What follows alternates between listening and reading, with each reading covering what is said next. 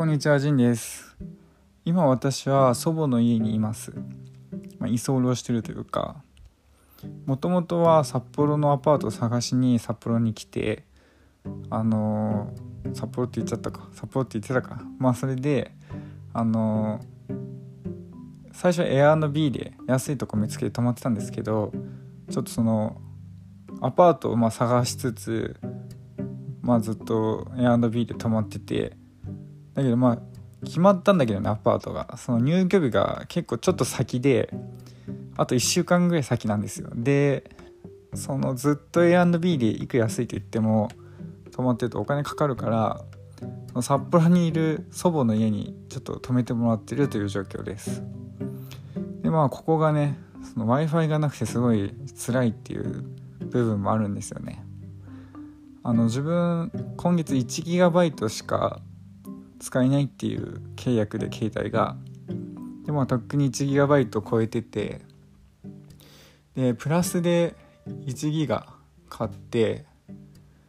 でもう一回 1GB 買ったんですよ。で最初500いくらってなって、でそれももうなくなりそうになって、もう 1GB 買おうとしたら、なんと値上がりして800いくらになるんですよ。500いくら月もう900円くらいになるっていう。でこれ、イオンモバイルなんだけど、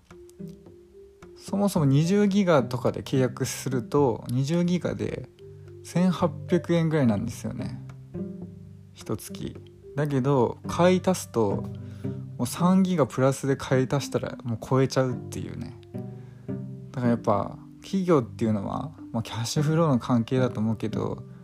やっぱ先払いしてくれるとめちゃくちゃ優遇してくれるけど、後払いにするともうほんと何十倍とは言わないけど、何倍もの値段をねふっかけてくるっていうか、やっぱ企業にとって先払いしてもらうっていうのが一番いいんだろうねっていう。 Wi-Fi とかも、契約してないけどちょっといろいろ探してて、なんかゼウス Wi-Fi みたいなのあったんだけど、安いやつが、それも2年契約っていうことで契約すれば最初の半年ぐらいめちゃくちゃ安いんだけど、いつでも解約できるっていうパッケージにすると結構全然安くない、安いけど全然割引してもらえないっていう。だからやっぱ企業としてはね、もう確実に先払いしてくれたり、もうがっちり2年間契約してくれるよっていうお客はめちゃくちゃ優遇すると、それぐらいやっぱ確実にね、お金を払ってくれて、決まった額が手に入るっていう状況が一番やっぱ企業としては嬉しいんだろうなっていうのを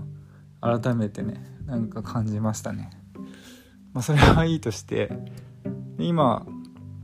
祖母の家に行って、その Wi-Fi が使えないっていうのはすごい辛いんだけど、あとこのもう低速になるっていう辛さあるんだけど、すごいいいこともあって、何しろこの料理ができると、もう3食自分が料理してるんですよね。祖母はそもそももう一人で暮らしてて、あんまり料理しないんで、かなり高齢なんでね。で自分が3食料理してて、やっぱ料理するのが楽しいというか、本当料理ずっとしたかったなって思ってたんで、自衛隊8年いた時は本当食堂で飯を食うんで、自分で料理することってあんまないんですよね。でその前一人暮らし5年ぐらいしてたんだけど、その時は自分でずっと料理してて幸せだったなと思って、でまた今料理自分でしてて、すごいなんかこのね総合芸術というか楽しいですよね。大したものは作らないけど、なんか自分で好きなもの作れるというか、なんか楽しいというかね、本当料理がしたかったんだな俺はっていう感じですよね。でなんか料理あんましたくないみたいな人いるけど、なんかすごい絶対した方がいいと思うんですよね。なんか自分の生活でやっぱ一番重要な部分というか、料理しないとなんかすごい人生つまんなくないっていうか思っちゃうんだけど、嫌いな人は嫌いなのかな。ででも絶対やり方とかある程度分かったら自分で作った方が絶対何でも美味しい気がするんですけど、そんなことはないのかな。なんか家事を代行させるみたいな、よくお金ある人は家事を代行させるみたいに言うけど、絶対家事って自分でやった方が楽しいというか人生が豊かになる気がするんだけど、どうですかね皆さんは。まあその育児とかってもうメンタルやられてるとかだったら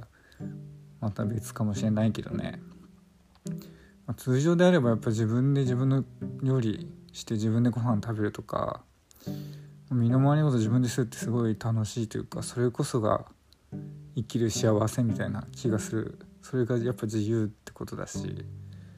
なんかお金払って人にその家事とかねやってもらうとなんか逆に人生全然自由じゃないじゃんって思っちゃうけど、何が自由なんだって話かな。なんかこうなんか今ちょっと説明できないけど、まあ、そんな感じです。ということで、まあ、今 Wi-Fi がなくて辛いと同時に料理ができて幸せみたいな話ですね。あとなんだろう、なんかラジオ聞いてくれてる人今ぶっちゃけるとなんだろう、まずペルーに旅行してる間のラジオは結構みんな聞いてくれて、平均してだいたい30人ぐらいの人が毎日聞いてくれてたんですよね。アヤワスカの話とかしてるときは。だけどもう帰ってきてこういうなんかどうでもいい雑談みたいなしてる現在どのぐらいの人が聞いてるかというとだいたい5人ですね。だから